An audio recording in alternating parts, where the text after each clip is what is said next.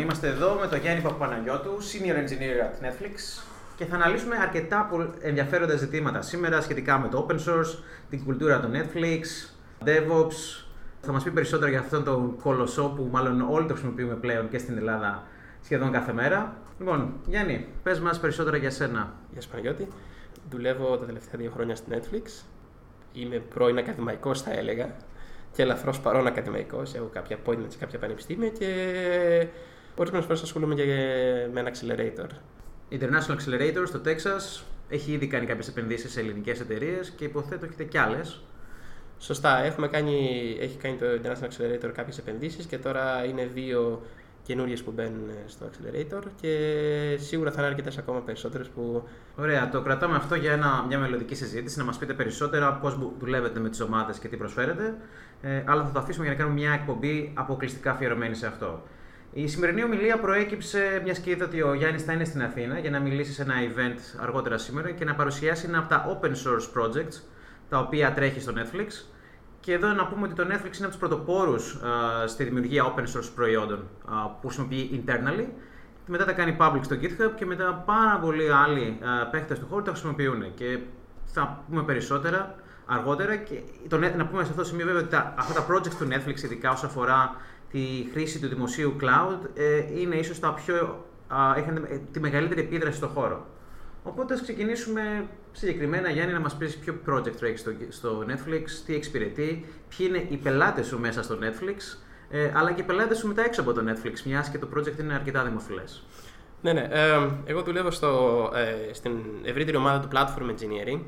Ο σκοπός μας σαν ευρύτερη ομάδα είναι να προσφέρουμε, να φτιάξουμε το platform ώστε να μπορεί ο χρήστης να βλέπει απρόσκοπα ταινίες ε, και να χτυπήσουμε στόχους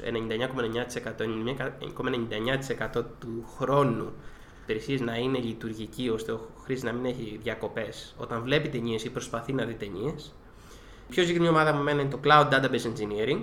Σαν εταιρεία, εμείς δεν τρέχουμε τα βασικά databases τα οποία τρέχουμε είναι Cassandra, Elasticsearch, με ένα caching layer σε memcached και εγώ δουλεύω στο database slash caching σε Redis ουσιαστικά και ο σκοπός ο δικός μας έχουμε φτιάξει ένα proxy layer το οποίο λέγεται Dynamite το οποίο ουσιαστικά η ιδέα είναι να κάνει οποιοδήποτε database το οποίο δεν έχει φτιαχτεί για να είναι master master αλλά να είναι master slave να το κάνουμε master master. Ε, παραδείγματα αυτά είναι και το Memcached και το Redis και το MongoDB και πολλά άλλα. Αυτή τη στιγμή έχουμε Redis και Memcached Protocol Integrated, έχουμε prototype για MongoDB και ελπίζουμε με τη συνεισφορά της, ε, του Open Source Community να έχουμε ακόμα περισσότερα wire protocols. Οπότε γιατί χρησιμοποιείτε και Memcached και Redis, ποια είναι η διαφορά; Και το developer ε, θα πει θα γράψω στη Memcached στο Redis ή θα καταφέρει με το ίδιο πρωτόκολλο να έχετε backup και στα δύο; Η πραγματικότητα είναι ότι ε, έχουμε δύο διαφορετικές ομάδες οι οποίες φτιάχνουν το. Είχαμε, μάλλον στην εταιρεία χρησιμοποιούμε και Memcached και Redis. Το Memcached είναι το πιο παλιό caching layer. Ξεκίνησε, αν δεν κάνω κάπου το 2006-2004. Το Redis stability wise και μου φαίνεται ξεκίνησε μετά το 2010 να είναι stable enough για να μπορεί να το χρησιμοποιήσει σε corporate environment, σε enterprise environment. Και αυτό που είδαμε ουσιαστικά είναι ότι χρόνο με το χρόνο το Redis κάνει support ε, advanced data structures, δηλαδή μπορείς να, πέρα από ένα key value pair, μπορείς να έχεις key value με ε, ας πούμε ένα hash map, ένα list, ένα set, ένα sorted set. Οπότε προσφέρει τα ίδια προσφέρει το Memcache, συν extra advantages. Οπότε εμείς το σκεφτήκαμε ότι θα μπορούμε, πώς μπορούμε να το χρησιμοποιήσουμε το Redcache και σαν caching αλλά και σαν database. Mm-hmm. Άρα το γεγονός ότι υποστηρίζετε και τα δύο έρχεται για να υποστηρίξει τις ε, legacy ανάγκες του οργανισμού. Έτσι. Άρα, ο εσωτερικός σου πελάτης είπε: Έχουμε αυτό το μεγάλο deployment αυτή η ομάδα, εμείς ξεκινάμε με κάτι άλλο και πρέπει να συνδεθούμε κάπου στη μέση. Και εσύ τώρα, σαν product owner του Dynamite, έπρεπε να καλύψεις και τους δύο και να φτιάξεις στην ουσία και μία γέφυρα στο μέλλον, αν κάποια στιγμή αποφασίσει και η άλλη ομάδα να πάει στο Redis. Ε, Για πες μας περισσότερα πώς είναι το να έχεις στην ουσία πελάτες, γιατί κατά κάποιο τρόπο εσύ πας σε διαφορετικές ομάδες στο Netflix, βλέπεις τα requirements και έρχεσαι πίσω με ένα προϊόν που εξυπηρετεί τις ανάγκες τους. Και κατά συνέπεια το βγάζετε και έξω, open source. Γιατί το κάνετε αυτό; Ο, πολύ καλές ερωτήσεις αυτές. Ο βασικός εμάς, οι εσωτερικοί μας πελάτες είναι κατά κόρον η υπόλοιπη μηχανική της εταιρείας. Δηλαδή, ο μηχανικός θέλει να φτιάξει ένα microservice. Η Netflix ανά πάσα χρονική στιγμή έχει τουλάχιστον 500 και microservices τα οποία τρέχουν και υπολογίζουμε περίπου στα χιλιάδες production changes ανά πάσα χρονική στιγμή, τη διάρκεια της μέρας. Αλλά επειδή ακριβώς λειτουργούμε με βάση τα microservices, γι' αυτό το λόγο ε, αυτά είναι, είναι ουσιαστικά κάθε ομάδα είναι υπεύθυνη για το δικό της microservice. Έχει αυτή την ε, αυτονομία. Αποτέλεσμα τούτου είναι ότι όταν μια ομάδα θέλει να αποθηκεύσει τα δεδομένα της, θα έρθει στη δικιά μας την ευρύτερη ομάδα, το Cloud Database Engineering, και θα πάμε και θα συζητήσουμε μαζί της εφόσον θέλει για παράδειγμα τα δεδομένα της να έχουν κάποια συγκεκριμένη μορφή, ποιες είναι οι ανάγκες της και θα προτείνουμε ανάλογα την καλύτερη λύση. Αν αυτή η λύση για παράδειγμα είναι Ready με Advanced Data Structures, με Dynamite on top of it, αν θα είναι για παράδειγμα Memcached, γιατί είναι και άλλη ομάδα που κάνει το Memcached επίσης, αν θα είναι Cassandra ή αν θα είναι Elasticsearch, mm-hmm. δηλαδή για παράδειγμα να έχει, ε, θέλει να κάνει text search, τότε προφανώς mm-hmm. το Elasticsearch είναι πολύ καλύτερο. Αν θέλει, αν θέλει να έχει highly durable data, δηλαδή Οπότε αυτό. έχετε το ρόλο ας πούμε, του consultant κιόλας κατά κάποιο τρόπο. Ε, Έχουμε ε, το ρόλο ναι. Του των πάντων. Δηλαδή ουσιαστικά είμαστε αυτό που λέμε και το βλέπεις γενικότερα στο Bay Area αυτό ότι πάμε προς full stack engineers. Ναι, ναι. Δηλαδή που προσφέρουν, φτιάχνουν το προϊόν, το προωθούν το προϊόν, το φροντίζουν να, να κάνουν και τα back fixes ανά πάσα χρονική στιγμή. Και αυτό είναι και ένα μεγάλο κομμάτι της κουλτούρας του Netflix, στην οποία θα συζητήσουμε αργότερα. Αλλά από ό,τι καταλαβαίνω εδώ, το Netflix είπε έχουν τους full stack engineers, αλλά αντίστοιχα δεν έχουν και το depth. Ε, μέσα σε full stack δεν μπορεί να έχεις την απόλυτη γνώση για κάποιο συγκεκριμένο αντικείμενο, όπως σε συγκεκριμένη περίπτωση databases. Οπότε λέει: Παίρνω δύο PhD, οι οποίοι έχουν φάει όλα του τα χρόνια σε αυτό το ζήτημα, οι οποίοι θα βοηθάνε τις ομάδες αυτές να διαλέξουν τη σωστή λύση. Και το ερώτημα που έρχεται είναι: Έρχεται μια ομάδα, αποφασίζετε ότι το Redis είναι η καλύτερη λύση, και δεν πάτε στη Redis Lab ή και μπορεί και να πηγαίνετε και να της πείτε Α, θέλουμε αυτό, θα μας το φτιάξετε σε, σε, σε, ένα διάστημα. Να το βάλουμε στο roadmap του Redis. Αλλά ίσως να πάτε, να μην είναι έτοιμο, αλλά θα αρχίσετε να φτιάχνετε μόνοι σας πράγματα. Α, άρα, πού είναι εδώ η διαχωριστική γραμμή του, μεταξύ του build versus buy, όπως λέμε; Δηλαδή, θα αγοράσω μια λύση ή θα φτιάξω μια λύση; Καλή ερώτηση. Ε, Πολλές φορές όταν πας να αγοράσεις μια λύση, ε, είτε αυτό λέγεται να κάνεις host κάποιο database, ας πούμε, κάποια άλλη εταιρεία για σένα, ε, το κόστος είναι αρκετά ακριβότερο. Δηλαδή, βέβαια και κάνεις balance, ε, ας πούμε, πόσους engineers πρέπει να έχω για να μου το φτιάξουν και να μου το συντηρήσουμε, συντηρήσουν, versus πόσο θα μου κοστίσει να το πάρω να μου το φτιάξει κάποιος άλλος και να μου το τρέξει στο database.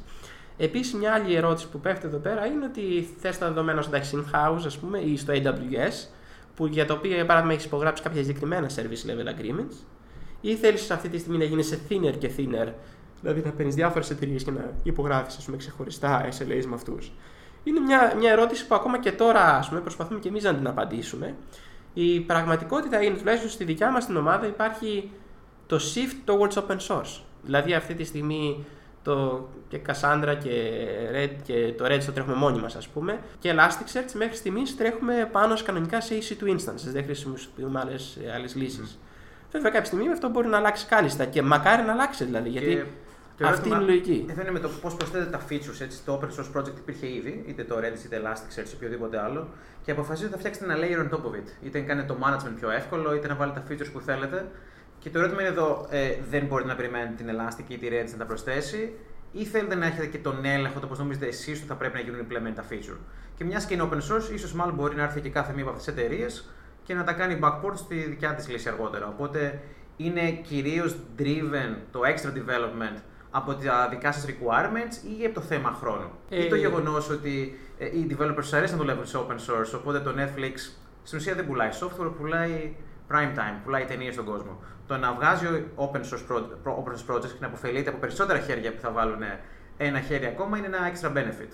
Ένα extra benefit γιατί μπορεί να έχει τους καλύτερους engineers του κόσμου να κάνουν contribute στο project το οποίο οι ίδιοι χρησιμοποιούν internally, αλλά ταυτόχρονα να έχει και ένα ίσως ε, χώρο εργασίας και αντικείμενα τα οποία είναι challenging και ενδιαφέροντα για πολλούς engineers. Απαντώντας στην πρώτη ερώτηση, ο λόγος για τον οποίο ας πούμε, φτιάξαμε στο Dynamite είναι γιατί εκείνη τη στιγμή δεν υπάρχει και δεν ξέρω αν υπάρχει αυτή τη στιγμή πέρα από το Dynamite κάποιο solution το οποίο να προσφέρεται για να είναι master-master για τις λύσεις που θέλαμε εμείς. Α πούμε, δηλαδή, ένα, ας πούμε, είτε λέγεται MongoDB, είτε λέγεται Redis, είτε λέγεται Memcached. Ε, και επειδή λοιπόν αυτό δεν υπάρχει και δεν, υπάρχει, δεν υπήρχε, η εταιρεία σαν Netflix έχει την ιδεολογία ότι εμείς θέλουμε να κάνουμε stream ταινίες, οπότε ανα πάσα χρονική στιγμή, αν ένας κόμβος, ένα EC2 instance ε, πεθάνει, αυτό δεν θα ε, σταματήσει την εταιρεία να προσφέρει τις υπηρεσίες της. εφόσον ακολουθούσε μια πολιτική τύπου master slave και πέθανε ο master, το re-election process, ακόμα και είναι zookeeper ή οτιδήποτε, παίρνει κάποια λεπτά, δευτερόλεπτα ίσως, που εκείνη τη στιγμή δεν θα είχαμε δυνατότητα να προσφέρουμε τις υπηρεσίες μας στον πελάτη. Άρα δεν υπήρχε κάποιο solution master-master εκείνη την περίοδο, ίσως και τώρα ακόμα. Τώρα μου φαίνεται το Redis Labs ε, αρχίζει και φτιάχνει ένα solution για master-master. Οπότε το γεγονός ότι εγώ δεν θέλω να κολλάει τον Άρκο ε, κάνει push και το industry να πάει σε μια ακόμα πιο αξιόπιστη λύση. 100% αυτό. Ε, το δεύτερο είναι ότι από εκεί και πέρα εμείς, όπως σωστά είπες και γενικότερα υπάρχει αυτή η κουλτούρα σε, σε προηγμένες εταιρείες στο Bay Area να κάνουν open source τα προϊόντα τα οποία φτιάχνουν. Γιατί εμάς δεν μας ενδιαφέρει να πουλήσουμε software. Εμάς μας ενδιαφέρει ξεκάθαρα να δώσουμε subscription και να πάρουμε όσο δυνατόν περισσότερες streaming hours και ανθρώπους οι θα κάνουν subscribe για το δικό μας το service. Από εκεί και πέρα το software το φτιάχνουμε για να στηρίξουμε την πλατφόρμα και το κάνουμε open source για πάρα πολλούς λόγους, αλλά κυρίως για recruiting λόγους. Δηλαδή θα έρθει, όπως και εγώ έτσι με πήρα να είμαι ειλικρινής. Ε, θα έρθει... κάνει commit σε κάποιο repository ή απλά σε βρήκαν π.χ. βάσει των ε, papers που έχεις γράψει; Είχα αρχίσει να. Είχα εγώ εμπειρία ήδη από φτιάχνοντας proxy layers για την IBM παλιότερα και κάποια στιγμή ήρθαμε σε μια επικοινωνία με έναν με την Netflix και μου είπαν μπορώ να τους φτιάξω το MongoDB support. Και ήταν σχετικά με βάση την εμπειρία μου, δεν ήταν ε, κάτι που πήρε πάρα πολύ χρόνο και γενικότερα έτσι όπως ήταν φτιαγμένο και το Dynamite. Ήταν πάρα πολύ εύκολο να το κάνω, να βάλω ένα ακόμα wire protocol.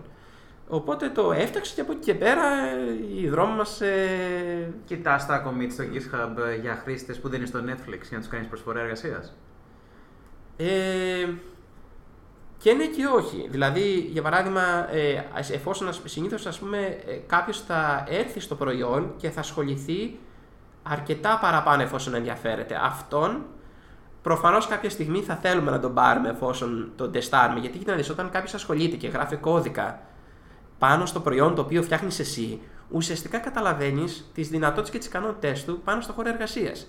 Ενώ, ποια είναι η, αντίθετη, η, η άλλη περίπτωση; Να το βάζεις να κάνει whiteboard coding. Whiteboard coding είναι ίσως ο, ο πιο λανθασμένος τρόπος να εξετάσεις έναν υποψήφιο. Εφόσον δηλαδή αυτός πάνω στο προϊόν το οποίο εσύ το χρειάζεσαι σου κάνει καλή δουλειά, τότε για ποιο λόγο να μην του κάνεις προσφορά εργασίας; Θα πάμε τώρα κάτι άλλο. Ε, ξεκινάμε, βγήκε το νέο blockbuster του Netflix, δεν ξέρω εγώ, ίσω το Sense8.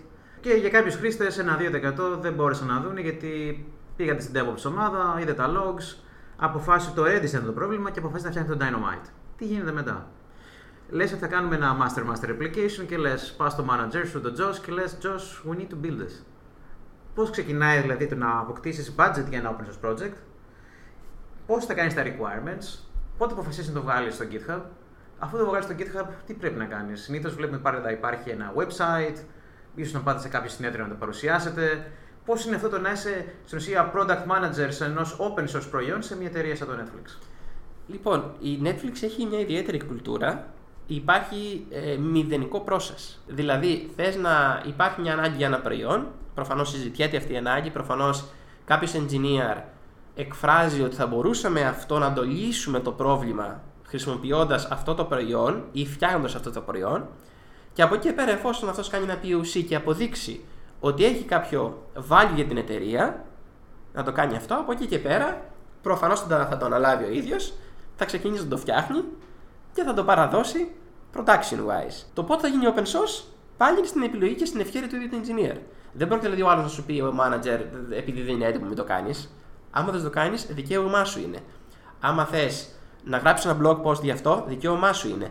Εντάξει, προφανώς κάποιο PR ε, θα κοιτάξει ας πούμε, το blog post, αλλά το τι γράφει το blog τεχνικά δεν το τσεκάρει κανένας άλλος.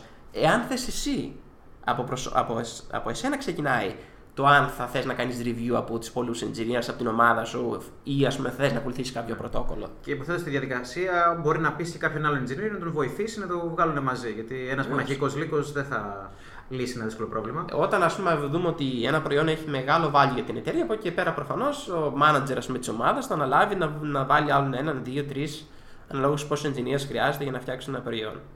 Για περιέγραψε μας μια τυπική μέρα στην ομάδα του Dynamite. Λοιπόν, στο Dynamite είμαστε μόνο δύο άτομα.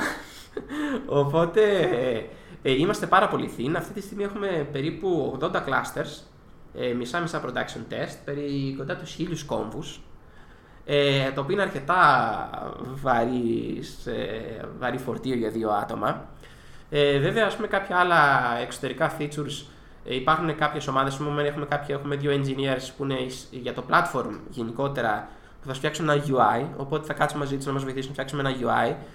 Ε, η μέρα είναι είτε κάποιο feature νέο feature που πρέπει να φτιάξουμε να γράψουμε κώδικα, είτε θα περάσουμε κάποιες ώρες ημέρα να συζητάμε με πελάτες, να προσπαθήσουμε να καταλάβουμε τι χρειάζονται στο πώς θα, στο πώς θα αποθηκεύσουν τα δεδομένα τους. Οι πελάτες είναι οι ομάδες του Netflix, αλλά. Σωστά. Έχετε και πελάτες εκτός Netflix; Δεν έχουμε πελάτες εκτός Netflix. Από εκεί και πέρα είναι στη διακριτική ευκαιρία του μηχανικού, εφόσον θέλει να βοηθήσει open source users, οι οποίοι ας πούμε χρησιμοποιούν το προϊόν. Και μπορεί να είναι και ακόμα και τράπεζες παράδειγμα, έτσι. Έχουμε ακριβώς, πολύ σωστά το λες, έχουμε τράπεζες, έχουμε μια τράπεζα η οποία ε, χρησιμοποιούσε, ήθελε να χρησιμοποιήσει το Dynamite. Για παράδειγμα, η Thomson Reuters χρησιμοποιεί το Dynamite, η Cisco ήθελε να το χρησιμοποιήσει. Πάρα πολλές εταιρείες γενικότερα επικοινωνούν και ρωτάνε. Είτε ας πούμε έχουμε chatroom μέσω GitHub στο GitHub, είτε. Οπότε έχετε πελάτες εκτός Netflix; Ναι, έχουμε πελάτες εκτός Netflix. Πελάτες δεν είναι πελάτες. Είναι στη διακριτική ευκαιρία του μηχανικού εφόσον θέλει ο ίδιος να βοηθήσει ανθρώπους ή μηχανικούς από άλλες εταιρείες οι οποίοι θέλουν να ασχοληθούν. Έχουμε διάφορες εταιρείες που χρησιμοποιούν το Dynamite και τα υπόλοιπα προϊόντα γενικότερα του Netflix. Το μόνο central ας πούμε, way of dealing things για το open source είναι ουσιαστικά έχουμε ένα meeting bi-weekly, όχι, once, μια φορά το μήνα, συγγνώμη, στην οποία ας πούμε, μαζευόμαστε και αποφασίζουμε γενικότερα ποια προϊόντα open source έχουν πολλά issues, πρέπει να βοηθούν. είναι πλέον; Πάρα πολλά, δεν θυμάμαι και δεν ξέρω. Ο λόγος είναι γιατί κάθε ομάδα κάνει open source όποτε θέλει. Δηλαδή, εγώ αυτή τη στιγμή έχω στη διάθεσή μου τέσσερα τα οποία είναι στο δικό μου, είναι assigned σε μένα τουλάχιστον. Ένα, σε μένα και στους συνεργάτες μου. Σε αυτό το σημείο να πούμε ότι υπάρχει σελίδα στο netflix.github.io που μπορείτε να δείτε όλα τα projects που έχει κάνει το Netflix σχετικά με open source, τα οποία έχουν σχέση με big data, με build and delivery tools, contributions στις ίδιες τις γλώσσες προγραμματισμού, content encoding, storage, analytics και insights, και όπως είπες και εσύ, έχετε πελάτες μπορεί να είναι ακόμα και τράπεζες ή εταιρείες όπως η Cisco. Το οποίο είναι τρομερό αν σκεφτεί κάποιος ότι σήμερα χρησιμοποιεί software το οποίο έχει φτιαχτεί στην ουσία από μια εταιρεία που φτιάχνει ταινίες και χρησιμοποιείται για μια άλλη, από μια άλλη εταιρεία που κάνει financial transactions. Και το μεγάλο ερώτημα που γεννάται εδώ πέρα είναι ότι εδώ δημιουργούνται πολύ μεγάλες πιέσεις σε παραδοσιακούς software vendors, οι οποίοι ξεκινάνε να φτιάξουν ένα κλειστό κουτί το οποίο θα λύσει λύσεις και θα πάει ένας πολιτής και θα το πουλήσει versus όταν έχουμε πλέον το decision center πηγαίνει σε κάποιους engineers, οι οποίοι βλέπουν τι κάνουν οι άλλοι peers τους σε εταιρείες σαν το Netflix ή το Facebook και αποφασίζουν να χρησιμοποιήσουν αυτό το open source. Και το ερώτημα που πλανάται και φυσικά έχει απαντηθεί, βλέπουμε ότι φτιάχνονται νέες εταιρείες πλέον, οι οποίες ξεκινάνε από τους ίδιους engineers π.χ. του Netflix με σκοπό να υποστηρίξουν εμπορικά, δηλαδή να προφέρουν support, professional services, hosted services ή κάποια features τα οποία λείπουν από τη δουλειά π.χ. που κάνατε στο Netflix. Και νομίζω μου έλεγες πριν ότι έχετε πολλές φορές κάποιους ε, χρήστες στο GitHub οι οποίοι μπορεί να έρθουν και να επιμείνουν να σας ζητήσουν κάποιο feature το οποίο δεν βγάζει κανένα νόημα για εσάς. Ναι, είχαμε. Ε, ωραία παρατήρηση. Είχαμε ε, μερικούς ε, μηχανικούς από άλλε εταιρείες. Για παράδειγμα, θυμάμαι καλά, ήταν μία η Lyft. Είχε έρθει μια φορά που δηλαδή χρησιμοποιήσει το Dynamite για ένα συγκεκριμένο service το οποίο είχε. Στο οποίο, ας πούμε, ζητούσαν ε, ζήτησε ένα feature το οποίο δεν το είχαμε εμείς γιατί δεν μας ήταν απαραίτητο για την εταιρεία. Σε αυτές τις περιπτώσεις προφανώς είτε η άλλη εταιρεία θα πρέπει να βάλει τα δικά της resources να το φτιάξει είτε θα πρέπει να πάει σε κάποιο professional services οι οποίοι ας πούμε και πολλές φορές βλέπουμε εταιρείες οι οποίες γεννιόνται από open source projects.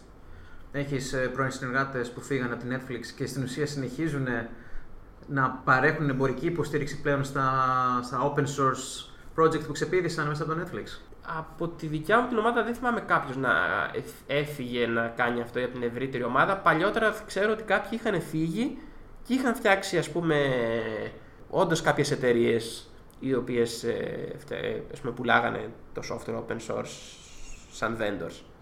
Ωραία, οπότε νομίζω όλα αυτά βέβαια κουμπώνουν και πάρα πολύ καλά με την κουλτούρα που έχει αναπτύξει το Netflix. Όπως είπες, είναι μια εταιρεία που δεν έχει processes, όλοι είναι managers του εαυτού τους και αν δεν κάνω λάθος, μια εταιρεία η οποία κάνει πραγματικά appreciate το να υπάρχουν άνθρωποι που είναι driven, να κάνουν τη δουλειά τους στο μεγαλύτερο βαθμό χωρίς να χρειάζεται overhead και managerial ε, input. Θες να μας πεις λίγο περισσότερα για το πώς είναι να είσαι managed, να κάνεις manage στο Netflix; Πολύ καλή ερώτηση. Η Netflix ουσιαστικά βασίζεται στο δίπτυχο freedom and responsibility και ουσιαστικά αυτό σημαίνει ότι έχεις κάθε ελευθερία να κάνεις ό,τι χρειαστεί αλλά και για τις επιλογές που θα κάνεις έχεις την υπευθυνότητα ότι θα ανταποκρίνεται τις, ας πούμε, να πω το πω ίσως, τις επιθυμίες εταιρείες ή στο πώς θα, θα είναι καλό για την εταιρεία γενικότερα. Αυτό σημαίνει, όπως είπα και προηγουμένως, θες να φτιάξεις κάποιο software, αν μπορείς να το αποδείξεις, έχεις κάθε ελευθερία να το κάνεις. Θες να κάνεις operation, να γράψεις κάποια blogs ελεύθερα, θες να πας κάποιο ταξίδι σε κάποιο συνέδριο ελεύθερα, δεν πρέπει να σου πει κανείς τίποτα. Από εκεί πέρα όμως απλά πρέπει να ξέρεις ότι εφόσον πας ένα συνέδριο, τι θα ωφελήσει εσένα, πώς θα ωφελήσει την εταιρεία επίσης. Ε, θες να γράψεις ένα blog post, πώς θα ωφελήσει εσένα, πώς θα ωφελήσει και την εταιρεία.